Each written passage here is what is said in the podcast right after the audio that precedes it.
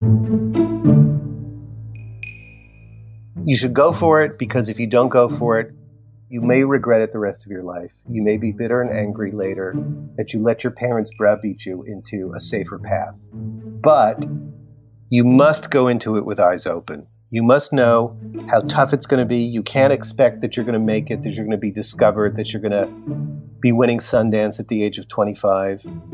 You must understand how difficult it's going to be financially. And also, you must be prepared to change careers when you're 30 or 35. Give it a shot if you really feel called to do it. If you really feel like this is who you are, this is what you have to do, which is what all of these artists told me. This is who I am. I knew this is who I was from an early age. Then at least give it a shot. But be prepared for what you're going to face, and be prepared for the fact that, you know, once you give it your shot, you may realize that it's not going to work out. And deciding not to be an artist is as legitimate and often as difficult and brave a decision as deciding to be an artist in the first place is. Welcome to the Unspeakable Podcast. I'm your host, Megan Daum. My guest is author William Deresiewicz. His 2015 book, Excellent Sheep, The Miseducation of the American Elite and the Way to a Meaningful Life, was a bestseller.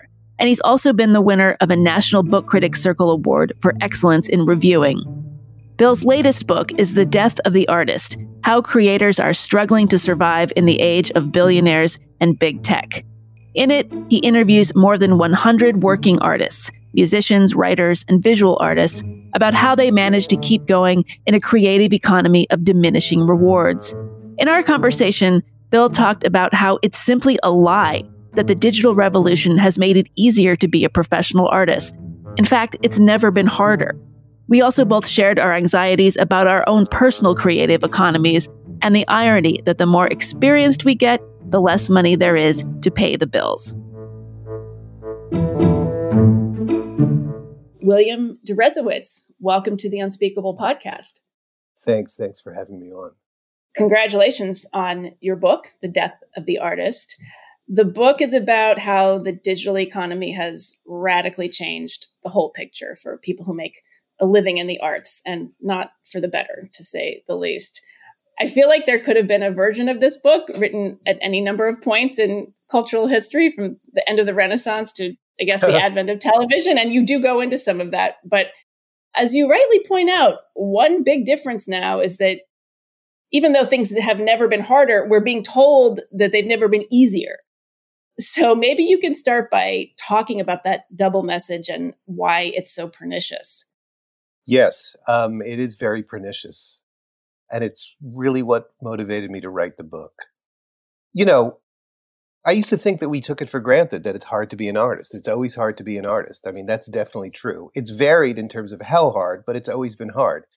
And yet, you know, 20, 25 years ago, you know, I think it really started before Web 2.0 and the platforms. It really started with Apple's very insidious ad campaign from the late 90s, where they started to take out those billboards with Kerouac and Einstein and the gold, right? Because they were making these really expensive machines that were much more expensive than their competitors, the iMac at that moment. And they needed to convince people that they should buy them. And the way they convinced them was that Apple was the brand for creative people, for artists. That's right. You were not a Square if you were an Apple. And of course, this being America, it turned out that everybody was a creative artist. That was Apple's message. Like, you have something unique and wonderful to express. All you need is our expensive tools, and you can express them. Right. And then not long after that, the internet was already here, but sort of social media internet and Napster and Spotify and all the platforms that also were selling themselves in terms of just put your stuff out there, and you know, you can be one of these people that you've been reading about who makes a living doing what you love, if not becomes a viral star who we all envy, a minor or major celebrity. And that story was amplified and amplified and amplified. I mean, in the wake of Silicon Valley promulgating this, arose this whole sort of I think it's actually called the creativity self-help industry. right? It's self-help. That sounds true. Like three unappealing things, but okay, yes. Yes, it is. It's three unappealing things. But it's, you know, it's these self-help books that tell you that you're creative and here's how you're going to be creative. And there were coaches and seminars and workshops, and now there's that horrible masterclass that's selling people on the same dream. And journalists took this up. I mean, Wired was writing articles about this, and Fast Company, and the Times Magazine published some things like this.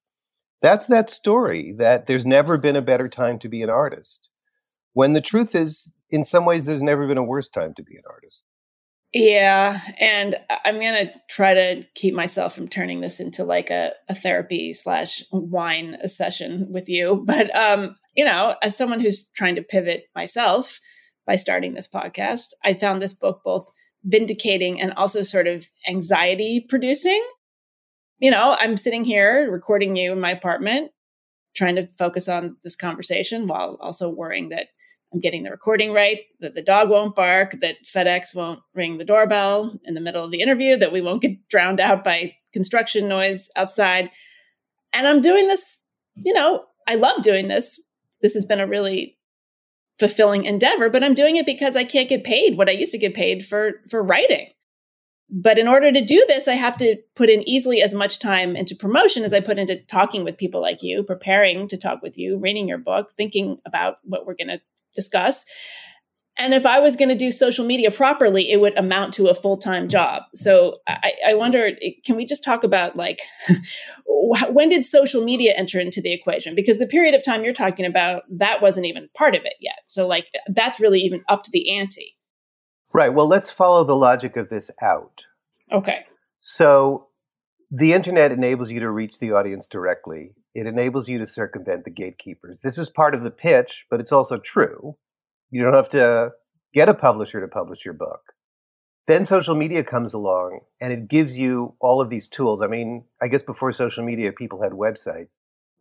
Yes, that's right. And did anyone go to them? I mean, we thought maybe somebody might go to the website. Well, you know what? I mean, I think, I don't know about authors, but for bands, people would go to their websites until the platforms came along. That's true. Yes. Right? You're right. So now everyone's on the platforms. So the platforms give you these enhanced tools for reaching everybody. It also means you're at the mercy of the platforms. At the same time, though, it's drawn huge numbers of people into this endeavor, right? Multiples of the number that used to do this kind of thing for these very reasons, right? Which means that you have to stand out from this vast crowd. You write books, I write books. Every year now, well over 1 million books are self-published. Wow. Self-published every year.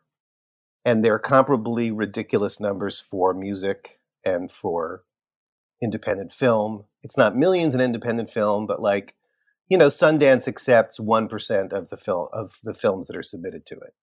So in that environment, yeah, marketing and promotion become a potentially full-time job. So I want to talk about the people that you spoke with in the book. But before we do that, just can you tell me how it's been for you? You know, obviously you were motivated to do this book from reporting instincts and just sort of your interest in the zeitgeist more broadly, but you have some skin in the game here. You've published 3 books over essentially the last decade. What has your life been like in the last couple of years around all of this? Well, you know, I've been really lucky so far, or I would say up until this year, I was very lucky. I got good deals with major publishers. I mean, partly I think nonfiction is easier to sell, but more, or at least equally important, my work has helped me hit the lecture circuit, especially my previous book, Excellent Sheep, about college, led to several years of really good speaking fees. I mean, not just good fees, but a lot of work at good rates, mainly at colleges and more recently at high schools. And, you know, I mean, like times were good for me from like 2014 when that book came out for the next few years. And I was very aware that I was lucky, and I was very aware that it might not last long. And actually, as we got farther away from the book, the speaking gigs kind of died down because, you know, now new people were writing really good books about higher ed or about how to raise your kids or whatever. And those people were being invited to those kinds of events. You know, when you write it, and people who are not self-employed or are not self-employed in creative endeavors don't understand this. It's one project at a time. Your success is one project at a time. I talk about this in the book. Success in the arts, not that I consider myself an artist, but my work is comparable in some ways, you know, structurally, financially. Success always comes with an expiration date because it's, you know, you're not a company. There's no sort of ongoing momentum. So my last book did really well. The whole time I was writing this book, I was acutely aware of the fact that I was potentially writing about my own fate. And at no moment was that awareness more acute or more painful than when I wrote the sentence, the extent to which you can just get randomly screwed in the arts is heartbreaking. And not literally. That's only for traveling rock and roll musicians. You can get literally screwed. They are getting randomly screwed. I like that. Yes, randomly. Right. Because, you know, I've just been talking about lucky breaks and how, like, you don't talk about a lucky break in other industries. Like, doctors don't get lucky breaks. No, not any doctor we would want to go to. Maybe Donald Trump's personal physician got a really lucky break. That's a good point. Got that gig, but exception that proves the rule, yes. Yeah. But then I say, you know, sometimes luck can be bad. And publishing a book in the middle of the pandemic, this book came out in July, was definitely an unlucky break. Yeah. You make a point of saying you're not a creative. You just said that just now. You say, I'm a writer, but I'm not an artist. You say you write non-creative nonfiction. Why is it important to you to make that distinction? Thanks for asking me that. It's really important for me to make that distinction. For two reasons. First of all, I hate the way the words creativity or creative and artist have become, as it were, everybody's birthright. Everybody gets the claim. We were talking about this before. Everybody gets the claim that they're an artist. Everybody gets the claim that their work is creative. I mean, words are supposed to mean something. And being an artist means something, and it's also really hard. And actually, one of the most consistent characteristics of real artists is that they don't like calling themselves artists because they take the work so seriously. They take the tradition in their art so seriously. They have so much veneration for their role models that they feel that it's a word that really needs to be earned, that really needs to be conquered. There's something cringy about calling yourself an artist. It's sort of like calling yourself an intellectual, or at least, you know, certainly a public intellectual. The real marker of a non-intellectual is defining yourself as such. I absolutely agree with that. And let me also say that the other reason that I insist on saying that I'm not an artist and I write non-creative nonfiction is that I want to claim the value of things other than creativity. I mean, part of the problem with this sort of veneration of creativity that we've had now for like 20 or 30 years, and it's connected to a lot of this stuff, that also comes from Silicon Valley, like the cult of Steve Jobs, you know, the creative entrepreneur, is that other things have been devalued, like intellect and knowledge and thoughtfulness. Let's talk about the people you interviewed in the book. These are writers, musicians, visual artists. Why don't you give some examples of the people you spoke with and what kinds of stories you were hearing and what kind of artists they were and are? Yeah, I spoke with a lot of people, about 140, and I have profiles of a couple of dozen, or actually more than a couple of dozen, in the book. I mainly focused on younger people under the age of 40 because I wanted to get a sense of what it's like to make your way right now. I do have some older people who could tell me what it was like before. I also made a point of not talking to people I'd heard of because I didn't want to talk to people who were that successful at that point. Mm. So it was harder to find people, but it was really gratifying when I did because I really got a sense of what that life is like in a way that I really never have before. So there's a musician, she in her 50s, named Nina Nastasia, who is a wonderful folk singer-songwriter. Maybe folk is actually not the best. She's not really categorizable like that. She's been doing it for over 30 years. She and her husband share a 200-square-foot apartment in Chelsea. 200 square foot? Yeah. In Chelsea. Yeah. Wow. It's a room with a bathroom. He's a visual artist. It's a rent control department. He's a visual artist? Does he have a separate studio? Right. That's the perfect question to ask me. He works on the bed. Oh, my gosh. And when he says that she has a studio, he means the bathroom. And I'm also thinking of the moment in the book where you have somebody saying that because of gentrification has done away with rock and roll because nobody has the space for a drum kit. For a drum anymore. Kit. Drum That's set, right. yeah. So they That's just right. they do electronic dance music on their laptops. But okay, I'm imagining this apartment in Chelsea. Yeah. I hope it's rent controlled, but it is definitely rent controlled because they're not paying market for this. Okay. No, they're not. And they've lived there for many years and they've really lived the life. I mean, I don't want to romanticize sort of the bohemian myth, but it's also a real thing for some people and it's been a real thing for them and they've made it work. They've lived, you know, kind of bobbing back and forth across the poverty line, but having a really deep life in the arts. They tour a lot. They tour in Europe a lot. They've toured in Siberia. And they managed to sort of keep body and soul together until kind of the new age came in. And as they put it to me, they're used to being ripped off by the labels, but now they're getting ripped off by their fans. So she told me that she was at the merch table once after, you know, meaning that people don't pay for their music to the extent that she was at the merch table once after a show, and somebody walked up and picked up a CD and asked if she could just have it. Yeah. Like, can I just have this? Because people are so used to feeling entitled to getting stuff for free that even something that obviously costs money to manufacture, they think they should get for free. So, you know, when I talked to her a few years ago, she really wasn't sure she'd be able to continue in the business. And, like I said, I mean, you know, she's a musician with a fan base. Like the people who know her music love her music. Like it means everything to them. You know, like you've saved, like the comments on her videos are like, you know, you've saved my life. Like, right. I don't need anything else. I just need your music. Like she's that kind of artist. Wow. Yeah. And you wonder if those fans have any idea how she's actually living. The fans would have a higher standard of living than she would. I think that's most of them. You also talk with Kim Deal, who is somebody that is pretty well known, the indie musician, I guess known from the Pixies or the Breeders. Yeah. How did you find her? And she's a little older, I guess. So what sort of role did she play in your thinking and in your reporting? Kim Deal, you know, this indie rock icon from the Dayton area or from Dayton, now lives back in Dayton in her 50s because she doesn't make a lot of money. She's doing okay. She told me she's doing okay. When I asked her, you know, how she supports herself now, she hemmed and hawed for literally 20 seconds.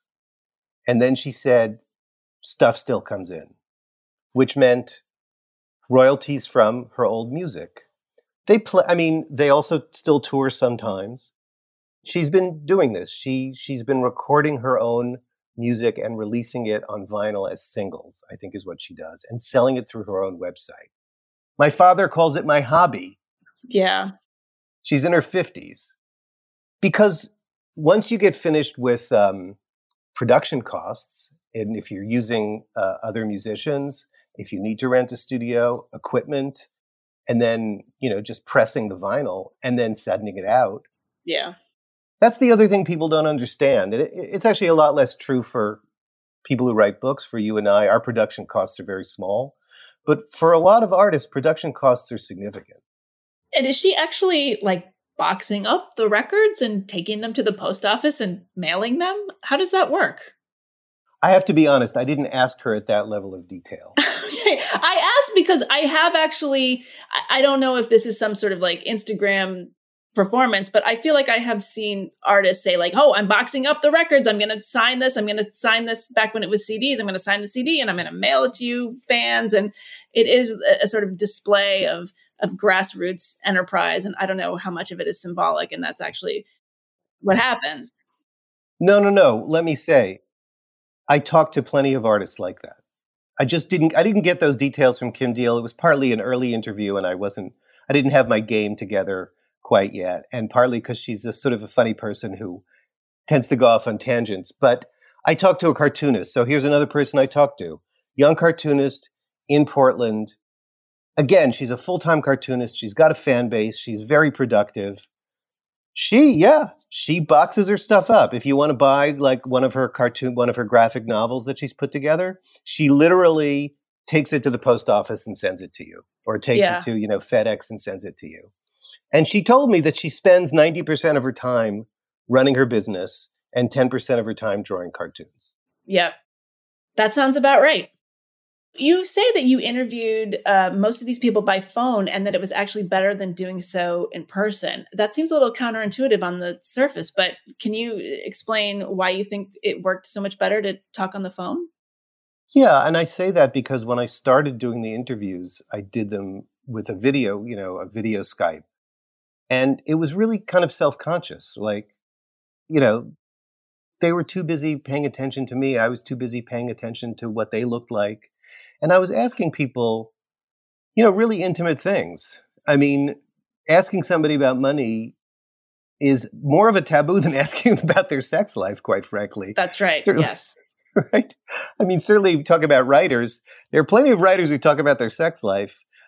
Very few writers like to talk about their financial lives. Well, publicly anyway. I always, it's like, what do writers talk about when they get together? And I think people who are not writers imagine all sorts of high-minded literary conversations, but it's almost always money. How are you paying the rent? What kind of, what is your agent doing for you? Just that kind of thing. It's an obsession. Do they talk about their family money? No. Yeah. Right. Yeah. Well, we're gonna get to that. I mean, maybe we should get to that now. So the point is, I was asking about people about things like that, including their family money, as gently as I could. I would say, like, so what do your parents do? And like, so you were in New York after college. Where did you live? How much did you pay? How did you manage to? And they would tell me. Sometimes they would ask certain details be off the record. And I found, to answer your previous question, I found that doing that in an old-fashioned kind of phone situation where they didn't, like a shrink, the way a shrink wants you to face away from them. So they're not, so you just kind of get into your own thoughts. It was really moving. I have to say, it was the best part of writing the book. I mean, it was really moving to make connections with people like, Nina and her husband. We talked for 2 hours. It was hard for me to get them off the phone because people want to tell their story. They want to be listened to. And did you find that they were angry? Were they sad? What were the emotional patterns you detected with people? Were they just exasperated? Was there any hope? I think there was surprisingly little anger or even sadness. I think there was a fair amount of anxiety, but I think that there was a lot of determination, a lot of toughness. I mean, not to sentimentalize this either, but I came away incredibly impressed with artists in a way that I hadn't before. I mean, I knew about talent and I knew about hard work, but if you've survived in the arts, even to your 30s, you got to be a really strong person, and you're not going to get knocked down by adversity. Yeah, I thought it was interesting too. You said something like most artists not only do they not have parents who are artists, they often don't have parents who are even supportive. It's almost like having unsupportive family helps you be an artist. Like, I had never thought about it that way, but it kind of makes sense. It's funny. I hadn't thought about that particular thing either, that it actually helps you to have an unsupportive family. I'm not. That's a good line for unsupportive parents to lay on their kids when they're being unsupportive. I'm helping you by not helping you. Or for the kids, mom, you're actually helping me. You don't want me to be an artist. You're actually helping me be an artist. That's right. That's right. If you want me to be an artist, then right, exactly. You should take me to all sorts of lessons if you want me to be a lawyer. Yeah. I mean, I started to see these patterns. I have this whole chapter that was sort of my favorite chapter to write called The Life Cycle, because I saw these patterns emerge and I was able to put together a kind of generic biography. And the first sort of way station on that biography is that you always knew that you wanted to be an artist, which is not true in other professions. People, when they're 5, don't say they want to be college professors, But so many of the artists I talked to kind of always knew this is what they wanted to do. And then the other thing is this tremendous resistance they get from the world. from their parents, from their schools, from their peers, from their environment. It may be different in other countries, but it's like we've all gotten the memo that if we, especially once you're no longer just a kid and now you're a teenager, you're in college, like if we run into any young person who says they want to be an artist, we have to mock and shame them. You know, it's even worse than majoring in the liberal arts. It's even worse than being an English major. Mm-hmm. And also the schools, I talk about this in the book, I think the schools are not equipped, especially in the age of assessment regimes and teaching to the test and math and science, math and reading. Right. That schools are just not equipped to deal with the gifts, with the abilities of artistic kids. So there's like, the message you get is that you're dumb or you're lazy. Did you find that a lot of these people were good students or not so good students? Did that ever come up? Yeah, I mean, it didn't necessarily come up. I think it was pretty random. I mean, some of them clearly had been good students and had gone to fancy colleges, and some of them were hopeless in school because they just couldn't sit still for it. I think of there's a young indie rock musician named Jessica Boudreau, who is from Baton Rouge and also lives in Portland. And, you know, she was completely checked out of high school, and then she came to Portland to go to Portland State, and dropped out after a year or two once she discovered the music scene here. And she was, you know, she was doing fine professionally. I mean, relative to how, you know, what fine means if you're a young indie musician. But I mean, she had a band, she played with other bands. So I think probably that academic ability and creative ability are just totally independent variables. Sometimes they go together, sometimes they don't.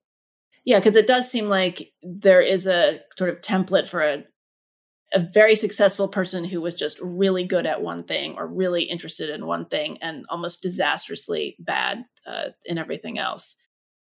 So I wonder if that was coming up in any of your conversations. So, okay, let's move on to writers. I started with the musicians because I wanted to make sure we don't spend the entire time talking about writers.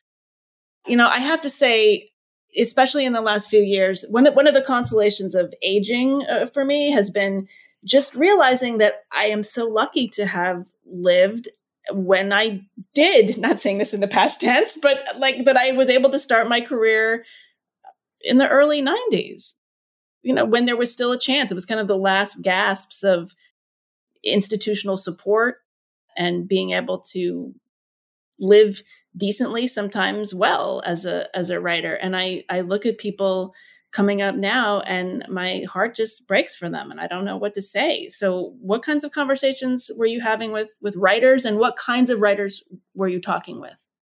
I tried to talk to lots of different writers. I talked to a whole bunch of novelists. I talked to some poets. I talked to a playwright, Claire Barron, who actually, since I talked to her, she was nominated for a Pulitzer Prize. She's wonderful. She's tremendously gifted.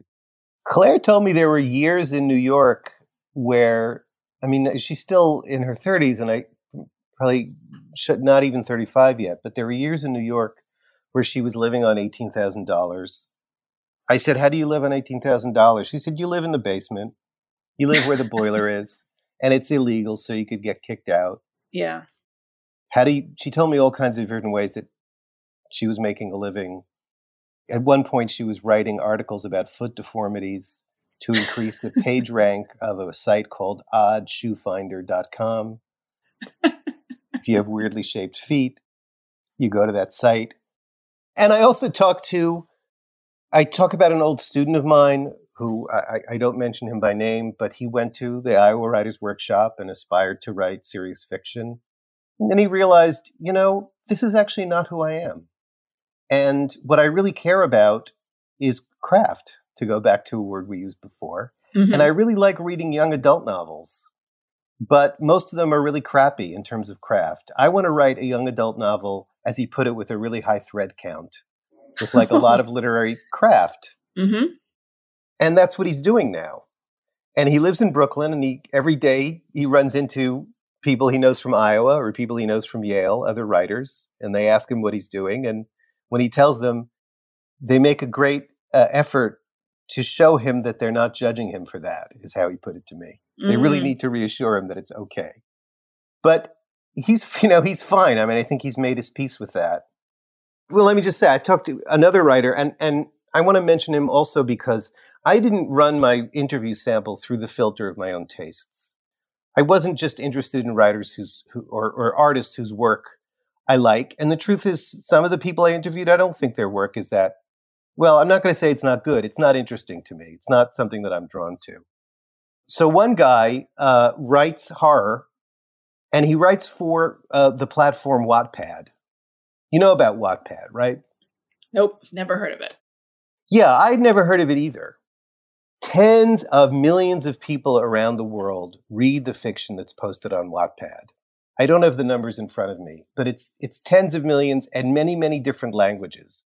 Wattpad Tagalog is this huge phenomenon in the Philippines. Oh, okay. Especially because the traditional publishing industry in the Philippines is English language, and that's the language of the elite.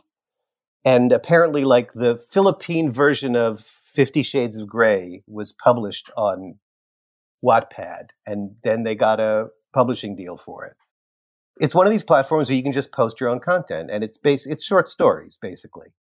And the literary quality is really pretty low, needless to say. In fact, they have all these different generic categories that help you find what you want. And when I went on the site the first time, there were 100 subcategories, and one of them was literary fiction. One of them was literary.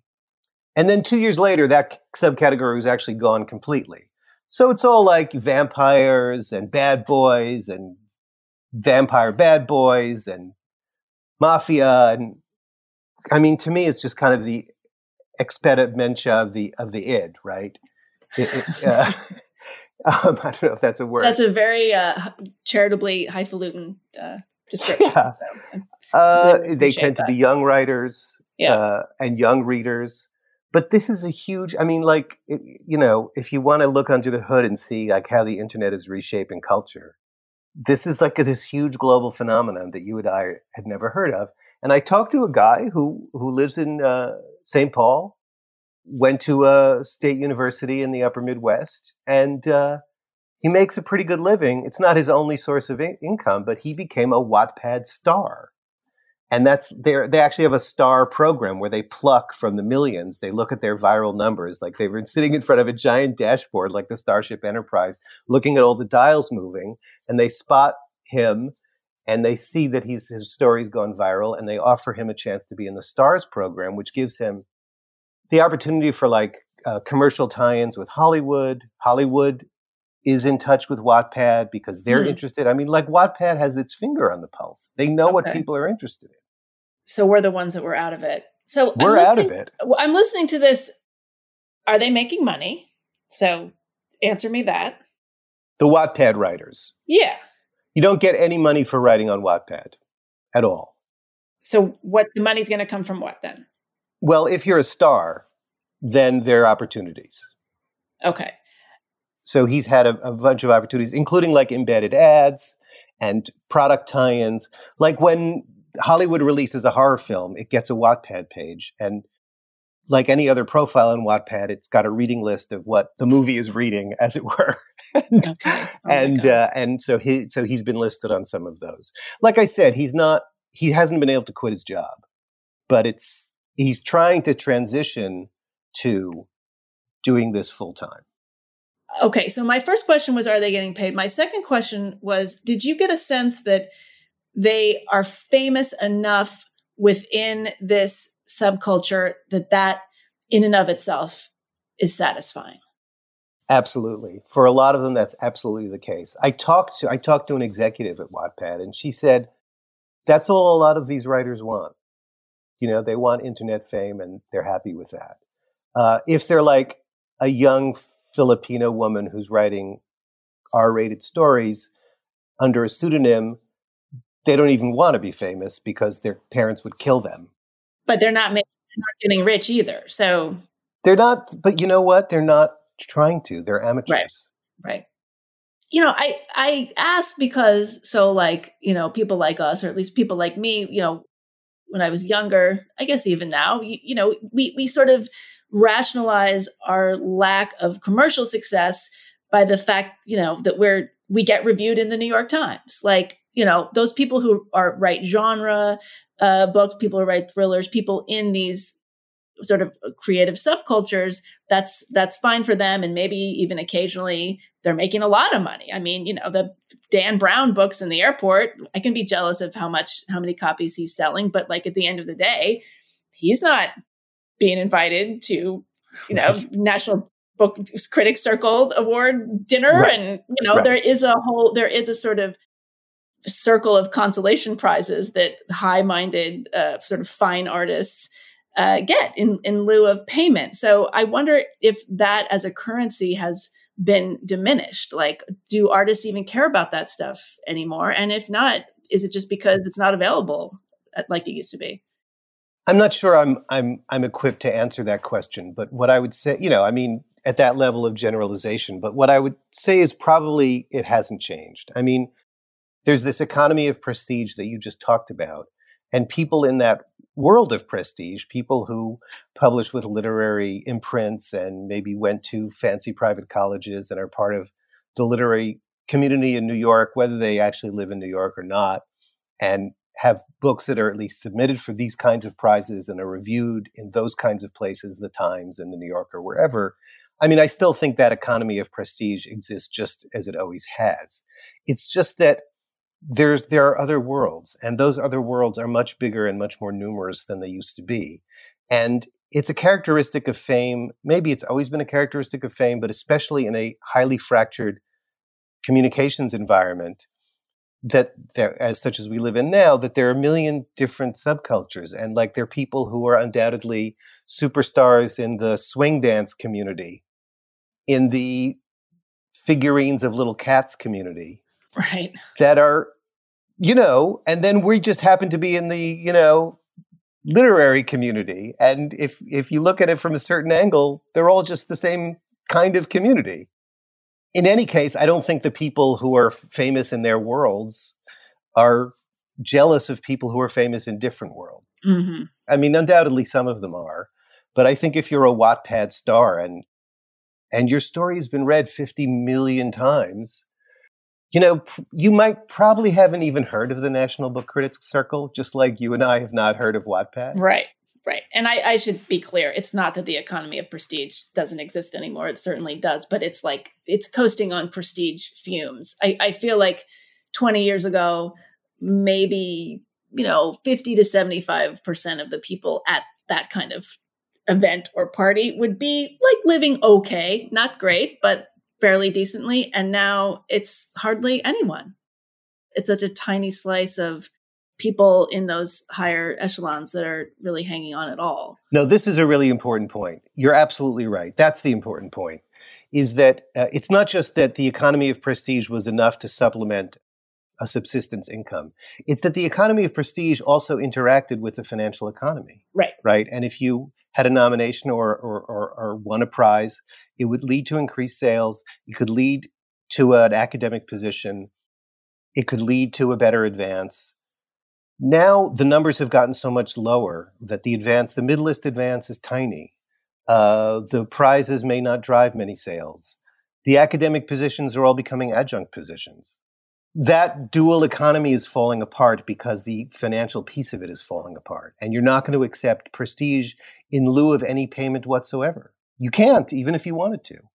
Well, but younger artists are still being sold that. That's, I mean, you're going to, you know, do it for the exposure, do it for the prestige.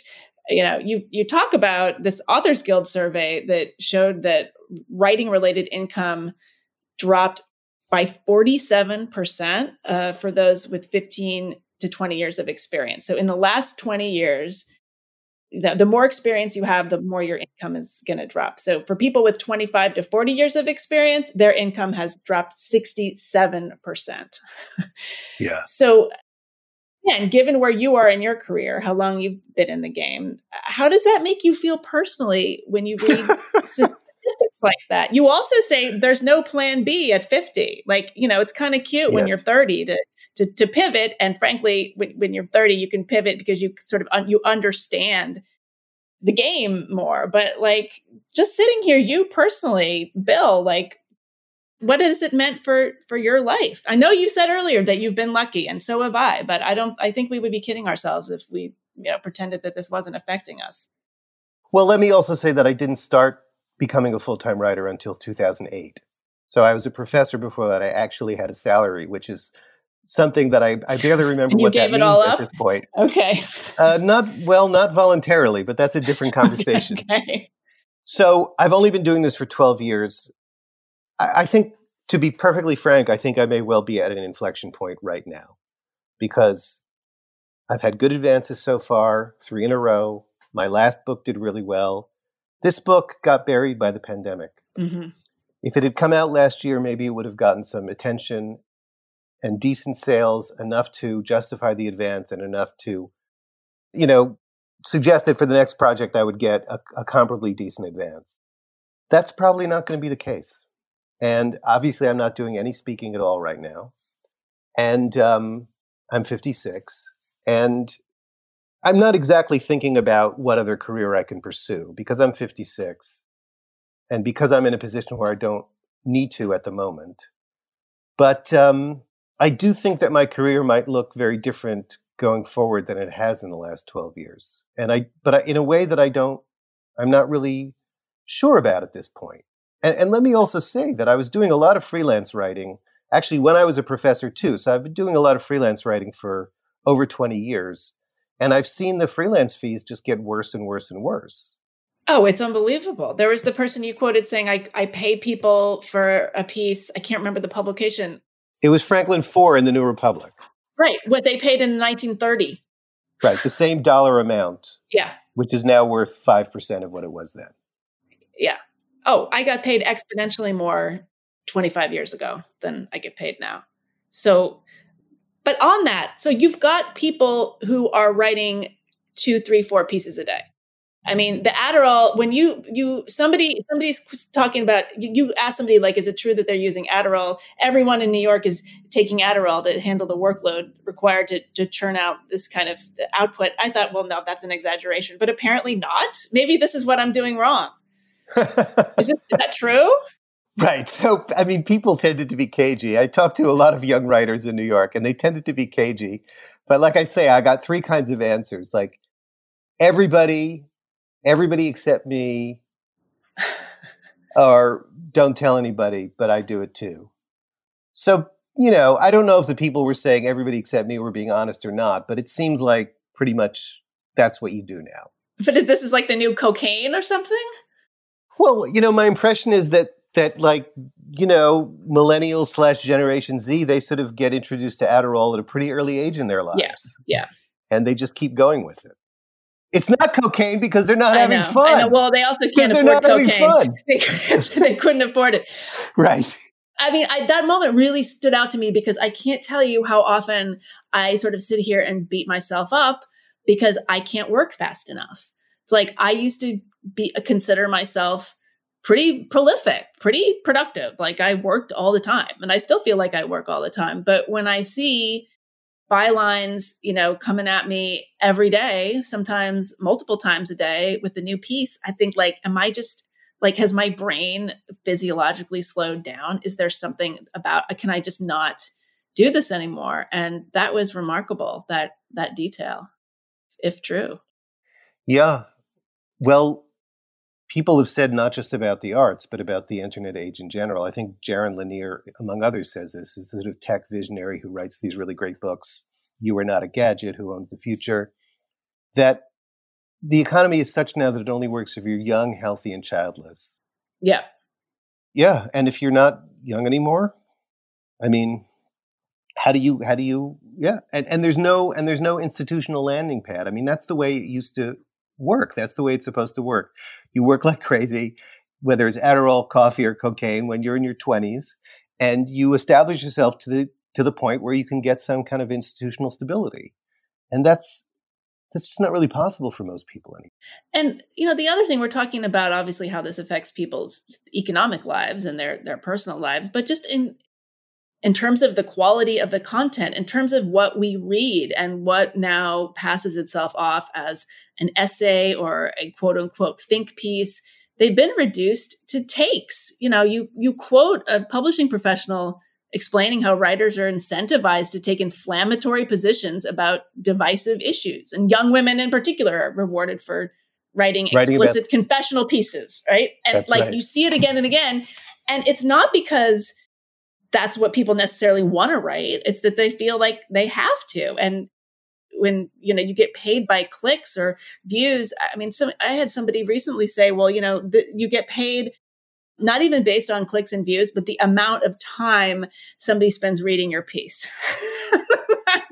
Wow. I need to use really long words or something. I don't know. Yeah. I mean, I was going to ask you about when you see a byline shooting at you 4 times a day, whether that work is any good. I won't read it if it's not good. I mean, I often am in awe of, there is a kind of facility with language and an ability to distill what is to me a pretty abstract idea into something that makes sense on the page. I think that like when you're talking about social media phenomena or, you know, the entire world of influencers, for instance, which is just something that doesn't interest me personally and I don't really know very much about. I think there's a certain vocabulary that if you have a facility with it, maybe you can churn these things out and they're not like terrible, but I just don't see how it's satisfying. And that it makes me wonder, like, did you, in your conversations, did anyone ever just say to you, like, I don't know why I'm doing this. Not only is it not paying me anything, it's just really boring. You know, the one person I talked to actually said something different. I mean, the one person I talked to who's really living that kind of life, because like I said, novelists, poets, playwrights. I mean, I read about some of these sort of Adderall-fueled content, one-person content mills. The one person I talked to who's not a New York writer, named Nicole Deeker, she was living in Seattle at the time. She's moved to Cedar Rapids. She's from small town Missouri. She's gotten into writing mostly personal finance blogs, writes for lots of different places. And the numbers on her productivity are mind-boggling. She also, because she's such a prolific blogger, she blogs about all of this stuff too. And in 2016, and I don't think her pace has slowed down much, she took on over 700 assignments and wrote over 500,000 words. Wow. And as I point out in the book, that's 4 times the length of the book. And it's a 350-page book that I worked on for 4 years. Yeah. So Nicole Deeker was writing 520,000 words a year. And I asked her how she does it. And I think I may have asked her about stimulants, and she told me that she would never do that. She thinks that's tacky. Okay. I think that's what she said. I think it was her who said that. She's incredibly organized and disciplined. Her parents are musicians, and she sort of learned that kind of musician's discipline. She's clearly very type A. She's kind of a little tightly wound. I think you just have to have maybe a naturally very energetic disposition.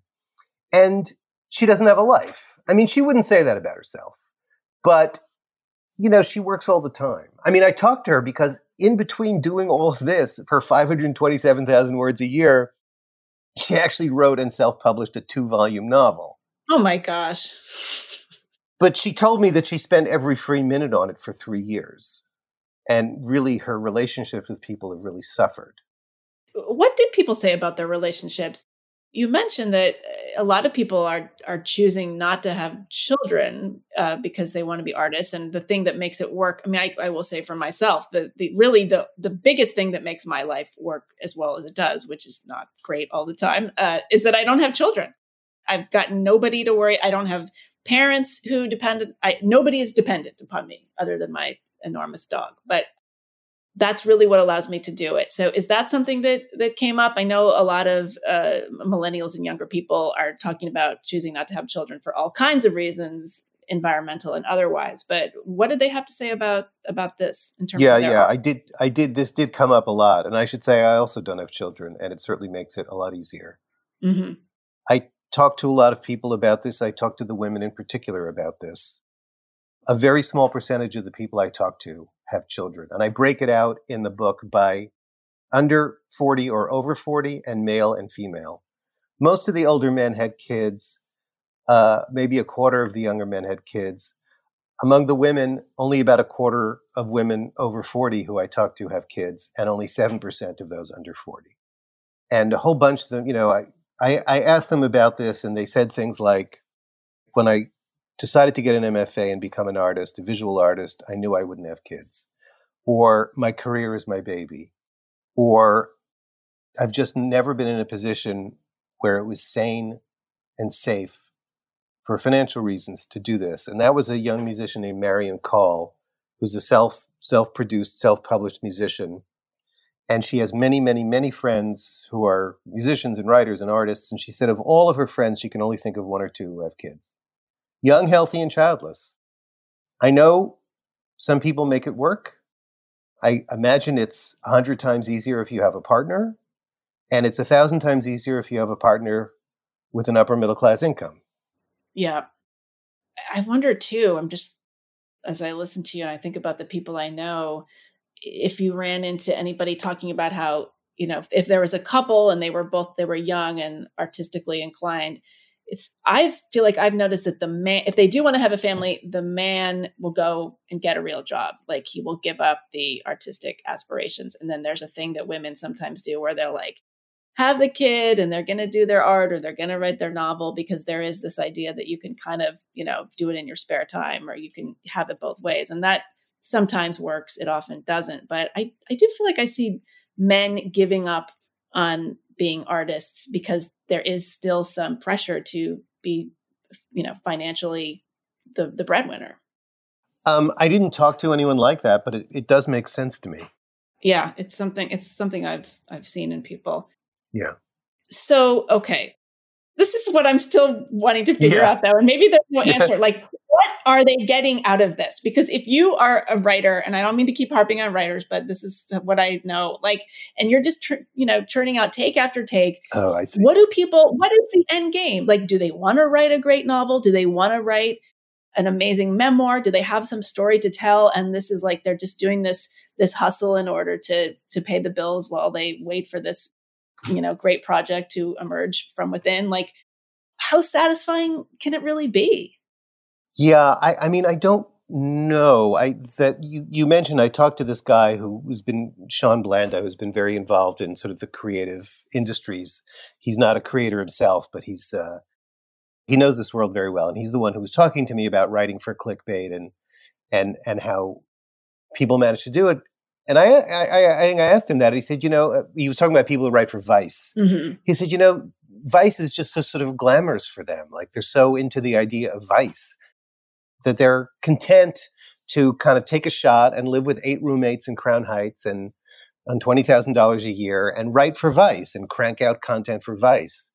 It may be that they don't have, creative in the sense of writing a novel aspirations, or it may be they do, or it may be that they just don't think about it, that they don't have time to think about it. I mean, one of the themes that came up, especially with younger people, like that cartoonist I mentioned before, who 90% of her time marketing, 10% of her time drawing cartoons, is that, you just stagger from one day to the next and you never have time to think about. She said, even if you got a windfall, if somebody handed you $50,000, many of the artists I know wouldn't know what to do with it. They wouldn't have.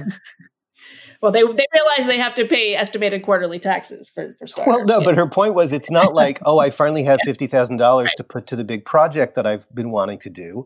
They haven't even been able to think about what the big project is. She actually said, what you do is you go to the dentist because you haven't been in 5 years, You get some health insurance. As she put it, you fill out the bingo card of a healthy lifestyle that you've been trying to fill in the squares on. You take a vacation where you're not actually working during your vacation. That is so sad. So a lot of them did not have some sense of like the big project. They don't, it's just so the struggle is just so quotidian and nonstop that they're not thinking about the prize. Wow. That makes me sad. Yes, and let me say, there's a really good book by an NYU professor named Amy Whitaker. It's called Art Thinking. It's actually a more practical book than the title suggests, because it's about how to carve out time for creative work in the midst of your creative work. Because what she says is the problem for at least a working creative, and I hate using that as a noun, but the working creative professional, whether that's an artist or some other kind of creator, a designer, is not how to continue making the stuff that you know how to make that's making you some kind of living.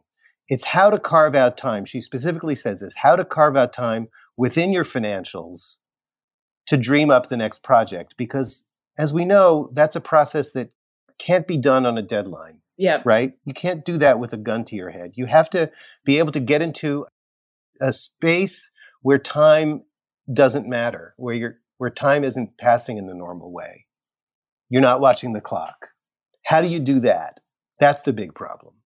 If you're lucky, you go to an artist colony. You go to a place like McDowell or Yaddo, but yes, most people aren't able to do that. You've written a lot about education. You were a university professor. You have a lot to say about art schools and MFA programs in this book. Tell me where you stand on most of them. Well, I really present different sides of the question, because I think it isn't a simple answer. So I start that chapter like, should you go to art school? Well, I don't know. And there are arguments on both sides. Some people think it's a waste of time. Some people think you can get really valuable things from it. Some artists told me that, oh my God, this one independent filmmaker who did not grow up with a lot of money, she did her MFA at Columbia, and it was the best experience of her life. It enabled her to find her voice as a filmmaker. About 10 years later, she has $225,000 of debt because whatever she graduated with has just been accumulating. I think she pays like $50-something a week or $50-something a month. She's just paying the interest. She's just paying the minimum, exactly. Yeah. But she doesn't regret it. She says, I just try not to think about the money. Right. So I talk about all the good reasons to go to art school. I talk about really... the issue is, how is art school going to help you make a living when you get out? That's really what that chapter is about. Like, right. We've laid out like this whole economy. And then the question is are art schools helping their students or not? The strong impression I got is that they're not. They don't know. They don't want to think about the career piece. It's uncomfortable. They don't know how. I mean, if you've been a film professor for 30 years, you probably don't know what you need to do right now. Right. You know, they have sort of psychological and intellectual blocks towards thinking about it. You know, just do your work and you'll get discovered. There's plenty of room for good people in this business, which is total bullshit. That's what Steve Martin says in his masterclass. Oh my God, that's exactly right. I love your very your heart on Steve Martin. Which yeah, well, he deserves it. Very few are, so that's he deserves it. I think he's overrated, but look, it's also what they told us in graduate school and, you know, when I was getting my PhD in the 90s, like, oh, there's always good room in this profession for right. good people who work hard. Cream will rise to the top. Yeah. Yeah. Yeah. Because these are people, you talked about how we started our careers in the 90s. Those professors that started their careers in the 60s where things were great and they refused to adjust. And I think a lot of art school professors are like that. And then I talk about some programs that are doing various different kinds of things to help prepare their graduates. And this is a hard needle to thread. The easy thing is either to ignore the problem or to turn your art school into a trade school. So the School of Visual Arts in New York, 20 years ago, they had four master's programs in fine arts. And now they have 22 master's programs. And the others are not in the fine arts. They're in various sort of market-facing kinds of disciplines. Mm-hmm. Do you think that's a good thing? No, I don't think it's a good thing at all. Look, I mean, first of all, it's not clear how much these programs really equip you for the job market, whether they give you a return on investment. I mean, and that's really the judge of a hardcore vocational program. I mean, if we're not talking about painting, it's like, is there a return on investment for this large amount of money you're asking me to pay or not? Has this master's program been well thought through? If this is a program that's trying to surf the waves of the market, is it going to become obsolescent 3 years from now?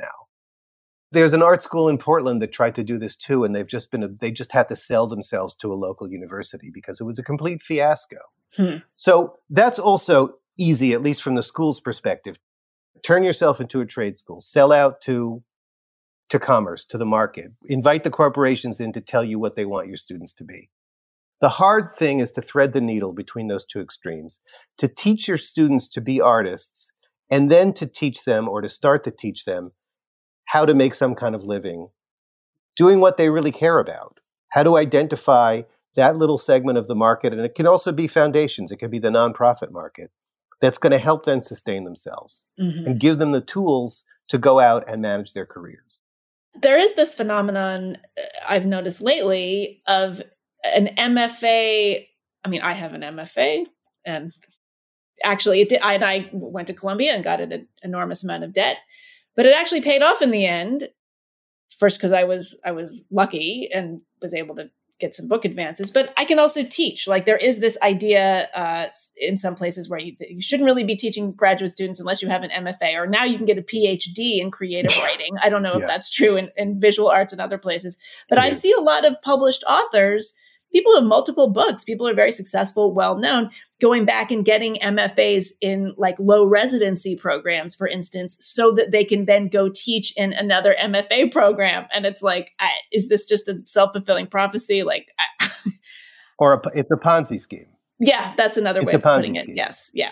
Yeah. I mean, part of the problem with art schools is just how many of them there are. Right. And one of the reasons that there's so many is because the MFA has become this indispensable teaching credential. And I didn't know what you just told me, that published writers actually have to go, serious multiple mm-hmm. book. Even then, they have to get the goddamn MFA to prove that they're capable of teaching. Yeah, I mean, I don't know that they have to, but I cannot tell you how many people I know, friends of mine, who are just, working writers. They're getting into middle age. They want a job. But they can't get it because they don't have the MFA. So that's why you see all these low residency programs.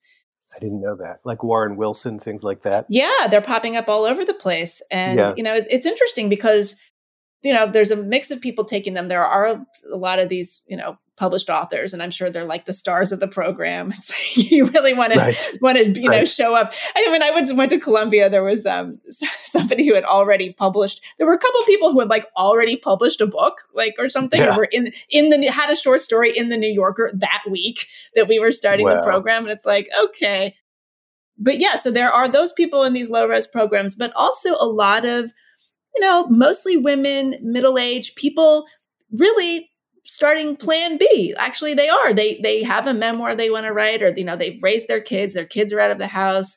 They've, decided to retire or switch careers somehow. And they're doing it for the love of it. And they want to get the MFA. They want to be able to work with teachers and have classmates and peers. And I get that. I actually get that. If they're willing to pay and put in the work, okay. But it does, you're right. It does start to feel like a business model, and these are the customers, more than preparing a new generation of artists to create the art in our world. Yeah, I mean, the truth is, I don't have a problem with that latter sort of somebody who's just interested and not at all and has the money to pay. Right. The real thing that makes it a Ponzi scheme is that my impression, I mean, you implied this. My impression is that you need an MFA to get a teaching job now. Well, and also, actually, sometimes you need a PhD. I'm not kidding you. Well, this is this ridiculous credential creep now. Now you have to get a PhD. First of all, it's incoherent. The PhD, by definition, is a research degree. There shouldn't be such a thing as a PhD in creative writing. You actually need an MD now. You need a medical degree in creative writing to go on. No, but the point is, so you have to get an MFA to teach. MFAs are extremely expensive. Maybe you're going to pay or borrow $100,000. And then what kind of teaching job are you going to get if you get a job? The overwhelming number of jobs now are adjunct positions. So you're going to be asked to pay off $100,000 in debt, $3,000 at a time. Because that's what an adjunct, or $4,000 or $5,000, that may be what you get for a class as an adjunct professor. That's really what's inexcusable. And the schools, I mean, frankly, I think a lot of art schools should just go out of business. And some of them are going out of business because their business models are failing, and even before the pandemic. But the system has just been wildly overbuilt. I mean, these programs have multiplied and multiplied and multiplied. There are now like 120,000 arts graduates every year. I mean, most of them are BFAs, but over 20,000 MFAs.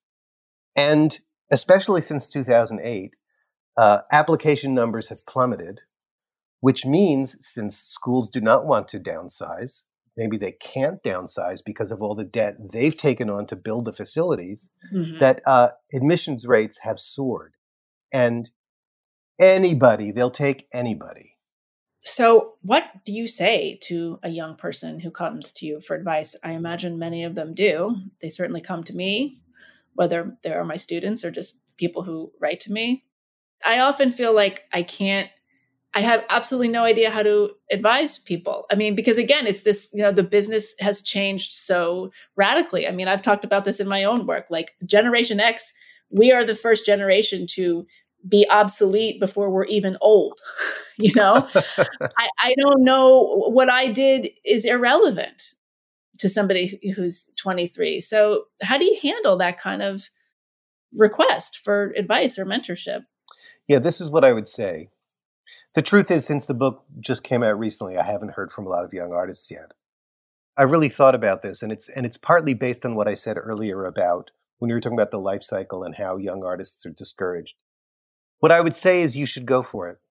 You should go for it, because if you don't go for it, you may regret it the rest of your life. You may be bitter and angry later that you let your parents browbeat you into a safer path. But you must go into it with eyes open. You must know how tough it's going to be. You can't expect that you're going to make it, that you're going to be discovered, that you're going to be winning Sundance at the age of 25. You must understand how difficult it's going to be financially. And also, you must be prepared to change careers when you're 30 or 35. Give it a shot. If you really feel called to do it, if you really feel like this is who you are, this is what you have to do, which is what all of these artists told me. This is who I am. I knew this is who I was from an early age. Then at least give it a shot. But be prepared for what you're going to face, and be prepared for the fact that, you know, once you give it your shot, you may realize that it's not going to work out. And deciding not to be an artist is as legitimate and often as difficult and brave a decision as deciding to be an artist in the first place is. Do you think they need to live in New York or Los Angeles? I'm thinking of Nina and her husband. Do they really need to be living in New York in that 200 square foot apartment in Chelsea? Well, they at least have rent control, right? I mean, that's probably the one good thing. But look, but I mean, still 200 square feet. Yes. I know. I mean, it's almost monkish. You know, you take a vow of poverty. I mean, I think that's really what it is. And that's them. They're special people. But your question is I think of all of the questions, I mean, I went into these interviews very open-ended, open-minded, just tell me about your life. The one question really that I always made a point of asking was this question. I thought this was a really important question to figure out. Do you have to live in New York or LA? Because the propaganda is internet, you can live anywhere. That's right. Yes. And the overwhelming consensus was you have to live in New York or LA or Chicago or maybe a couple of other places. It depends on your industry, at least when you're young and establishing yourself. I would not have thought that. Is that right? I wouldn't have thought that. I thought that we were past that. I mean, I'm interested. I'm surprised. I mean, at least there is it may be true. It sounds like it is true, but I think there is a mythology that sort of logic is obsolete now. So what is it about? They still feel that going to a cocktail party and rubbing elbows with the right people leads to opportunities that you don't get in Dayton? Yes, broadly speaking, that's right. These are still face-to-face industries. I mean, if you're in film or television, there's no question. I don't think anybody, you know. Right. But writing is concentrated in New York. So your connections are going to be in New York. You're going to be able to meet with people face to face. You're going to be able to get jobs. Christine Smallwood, right, the writer and editor, said to me, you know, people think that the magazine world is just we all go to the same cocktail parties. And you know, it's actually true. That is what it is. I mean, I talked to some people who established themselves and then left. Yeah. You can do that. But try to establish yourself. You know, or the visual arts, which are also concentrated in New York, LA, Chicago. How are you going to do that from Dayton? Right. Well, yeah, because I was going to say, so I did not have my big break as a writer until I left New York. And that was because I was able to sort of package myself as like the weird person who left. I was here in my 20s. I was in New York City, in magazines, freelancing, hustling, doing every possible thing, writing ad copy, vitamin bottle labels, everything. And then I was so broke I've written about this. I was $80,000 in debt, mostly from MFA, but also from not having health insurance and et cetera. And I moved to Nebraska when I was 29. Yep, I did. And why? Because it was cheap, A. And B, I had this like prairie fetish. I always loved that kind of landscape, austere landscape. And I just was intrigued by it. I was doing a lot of magazine freelancing, and this was a time where they would fly you around. You could do, your reporting assignments, et cetera. And I had gone out there to do some kind of assignment, and I just loved it. And I thought, wow, gosh, it's like people are cool here, and you can have a cute little house, and it's got hardwood floors, just like those apartments on the Upper West Side that I covet, but it costs, $400. So I just randomly moved there. Were you in Omaha, or were you like really out on the prairie? Lincoln. Yeah. No, this Lincoln. Is like, I moved to Lincoln and I didn't know anybody. And it was like a dare. I dared myself. And everyone thought I would be back in 6 months. And I thought, well, okay, 6 months to a year. And I ended up staying there for 4 years. And the funny thing was, I had been a working freelancer in magazines for the better part of a decade. And as soon as I moved to Lincoln, my phone would not stop ringing. Everybody wanted me to write about this thing that I had done. This was the height of the simplicity movement. Remember that? It was all about like cleansing your life and, buy this $500 wastebasket and it will cleanse. Right. And so this fit nicely into that narrative. And so I had, suddenly I was doing those commentaries on NPR, like on Morning Edition and such.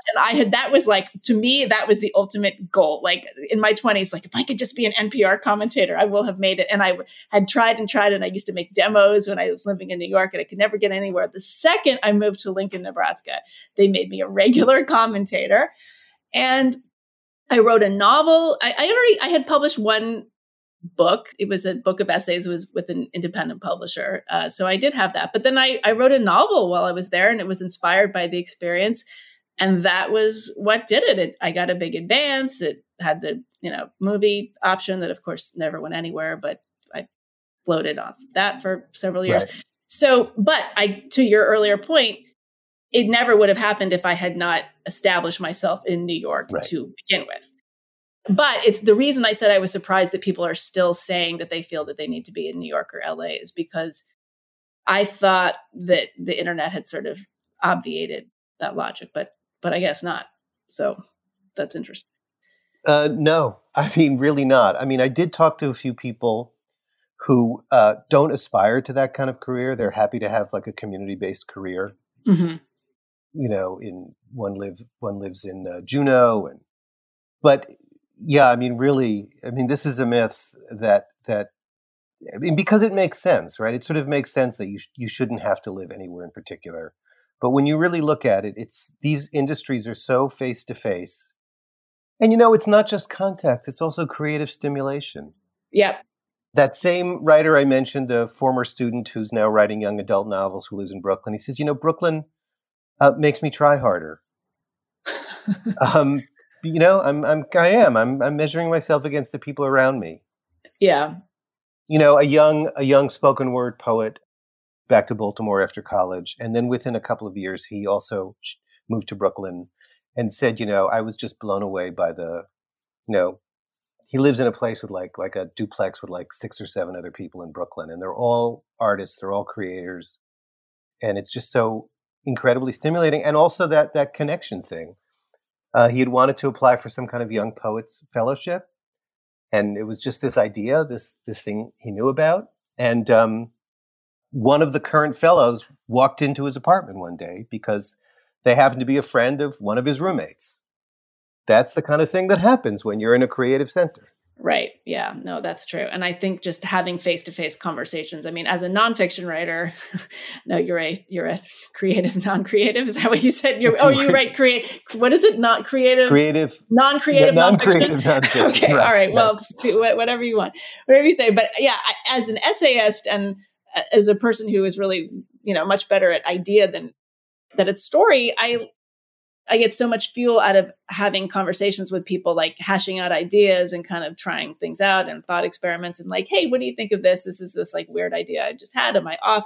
And so again, I was like sort of harboring this idea that people don't get together face to face as much, not because of COVID, just over the last several years, so many interactions are taking place on screens and there's a sort of flattening effect. And so people aren't able to kind of hash out ideas with a kind of nuance and dimension that might allow them to write something actually interesting or surprising.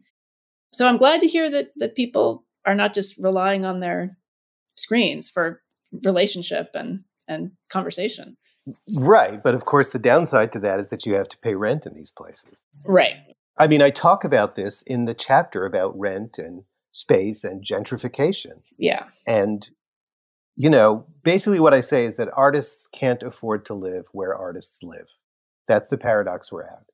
Yeah. You have to live in New York or LA or Chicago. You can't afford to live there.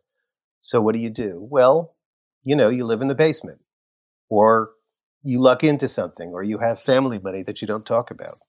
Yeah, well, there was that also another remarkable moment. I think somebody said, or maybe you said, there's like almost no such thing as a theater director who's not from money, who doesn't have family money. That was Claire Barron, the one who's been nominated for a Pulitzer. She said that to me, mm-hmm. that, you know, you need to put on like 10 shows before you get famous. And how are you going to do that? She couldn't think of a single prominent indie theater director who didn't come from a lot of money. And then she also described what it took her to mount a show in Bushwick of her own work a few years ago. The budget for the show is $24,000. Yeah. She got grants for like half of that. And finding the other $12,000 was horrifying. When Sam Shepard died, I was reading about this and about the you know, that theater scene downtown that he landed in the early 60s. Yeah. They were putting on plays like at the Judson Church for $37.50. And he was splitting a cold water flat in the East Village with, I believe, with Charlie Mingus's son. And they were splitting a rent of like $25 or maybe they were paying $25 each. Yeah. And even if you multiply by inflation, it's about 8 to 1. Think about it. So the equivalent of $300 to put on a play. And now Claire Barron, for the equivalent kind of play, needs $24,000. So what do the next few years look like to you? How do you imagine yourself having to pivot or sort of change what you're doing or change your outlook? What are you afraid of and what do you hope for? You mean me personally? Yeah, you personally. Oh boy. Well, I'm afraid that I won't be able to get another book deal with a mainstream publisher. But isn't hang on a second though, but isn't every book, that's a COVID problem. Isn't like every book sort of not selling unless it has to do with... Yes, but I don't know if there's going to be an asterisk on my next proposal that says, listen, when you look up my sales figures for my last book, remember that I published in 2020. I took the hit for you. I was willing to, you know, go out there, hit the beaches in Normandy at a time when we knew writers were getting slaughtered. Mm-hmm. I don't know if that's going to count. I hope so. I don't know. Okay. You made me feel a little better just now, but I don't know. No, I don't know. I think everybody, I feel like this is a little time out. But I mean, the COVID notwithstanding, look, I mean, I have published 6 books. I had a book come out a year ago. It was a very different publishing experience than in the past. I did so many podcasts. I'm not going to say I did nothing but podcasts, but, you know, I did a couple NPR, I did like a small book tour, but it was just a very different, the texture of the launch was just very different than in the past. And the speaking gigs, well, you know, there's a whole bunch of factors there, but yeah, the COVID asterisk is one thing, but I just think in general, it's changing. So yeah, like somebody like you are established, you know, but you still, I mean, we still have to like, we may be middle-aged. Yes. Lower middle-aged. Right. Lower middle class and early middle-aged. Yeah. But, you know, I feel like I still have to think like I did in my 20s, even more so. Like the hustle never stops. So like, what does your hustle look like now? And how do you imagine it a few years from now is my question. Well, certainly you just described the rollout that I'm having for this book now. It's 1 million podcasts. It's a few. I had a virtual book tour. I'm still doing events here and there, and a little bit of radio.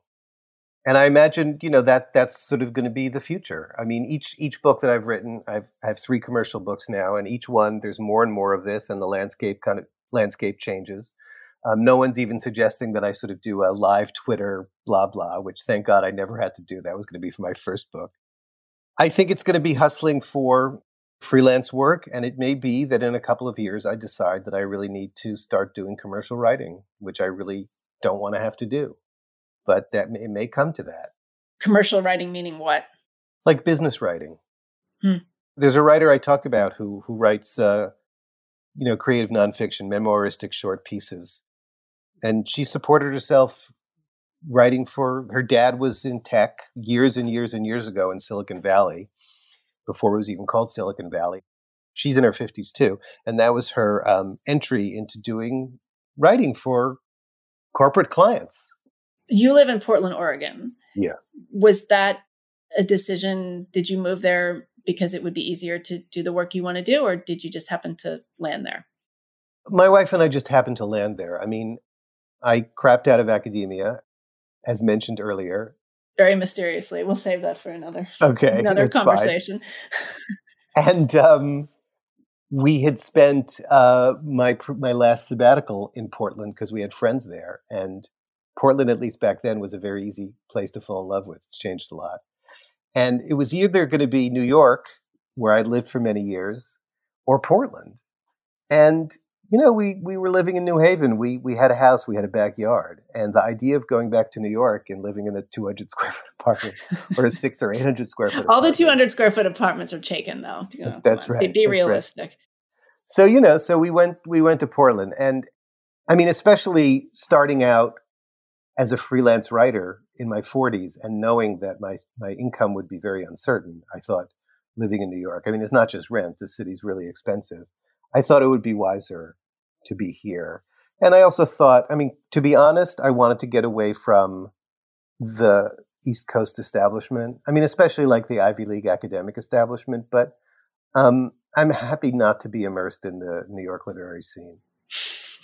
Maybe I don't know what I'm missing, and maybe it would be very enriching. But I just feel like it's going to be too much of a psychological drag. Yeah, I don't know. What do you think? You're immersed in the New York literary scene. Well, I don't live in Brooklyn. I live in Manhattan, which means I am not in the New York literary establishment. Is that right? Is that really true? Manhattan is over. Yeah, I flunked out of Brooklyn. I lived in Brooklyn for like 6 months when I moved back. I've only been back for about 5 years. I was in Los Angeles for a really long time. But yeah, I kind of like my little hideaway in upper Manhattan, but yeah. But you're not going to the cocktail parties? No, occasionally I do, but it's usually a long subway ride. So it's okay. One, you know, you've seen one cocktail party, you've seen them all for that season anyway. Well, Bill, thank you for speaking with me, and congratulations on the book. I know you think it might be your last book, but I found it really captivating, and it just felt really important. So I was was joking when I said it made me distressed, but it also made me feel vindicated. Like, well, it's not just me. I'm not just somehow like failing at this. This is really a sort of collective and global phenomenon. So I found it comforting as well as distressing. And I think it has a long life, and is really relevant beyond just artists, just in terms of the way people think about what they want their lives to be like, you know, and the choices that we all make. So anyway, thank you so much. Thank you very much. That was my interview with William Deresiewicz. The Death of the Artist: How Creators Are Struggling to Survive in the Age of Billionaires and Big Tech was published this summer by Henry Holt. You've been listening to the Unspeakable Podcast. If you are enjoying this podcast, please consider leaving a rating or a review on Apple Podcasts, preferably positive ones. This is an especially good time since, for some reason, Apple had the show in the wrong category for like 3 months. It's now in the correct category, society and culture, and we can move the show up in the ratings if you rate it. As always, you can also support the podcast by joining the Patreon page at patreon.com/theunspeakable. Also, as always, I'll be back in a week with another spectacular guest who I'll announce soon. Until then, thanks for listening. See you next time. Hi, I'm Frank. I don't like change. And I just saw a billboard for this new BJ's Wholesale Club talking about up to 25% off grocery store prices. Oh, really? What's wrong with paying full price, huh? No, sir. I would not join BJ's Wholesale Club. Let's agree to disagree, Frank. Say you do want to sign up now for amazing savings. Join the new BJ's Wholesale Club, opening soon in Ross Township. Visit bjs.com/Ross Township or the BJ's Membership Center at the Block Northway. If you're struggling with alcohol or drugs, Recovery Centers of America can help. RCA's local inpatient and outpatient programs are founded on science and delivered with heart from an expert, caring team who will inspire and guide you every step of the way. Call 1-888-RECOVERY now to speak with a treatment advisor. At RCA, you'll be in a community that builds connections and fosters support from peers and RCA's team of medical professionals and recovery support specialists. At RCA's state-of-the-art campus in Monroeville, Pennsylvania, they tailor your treatment to you and also offer specialized programs like PRIZE, a unique program for people who have been in recovery but have relapsed. Here, you won't have to start from step one. You'll build off the knowledge you've previously acquired in treatment and focus on the areas of your recovery that need improvement. RCA answers the phone and accepts patients 24/7 and is in-network with most major insurance providers. Don't wait. Call 1-888-RECOVERY today. That's 1-888-RECOVERY.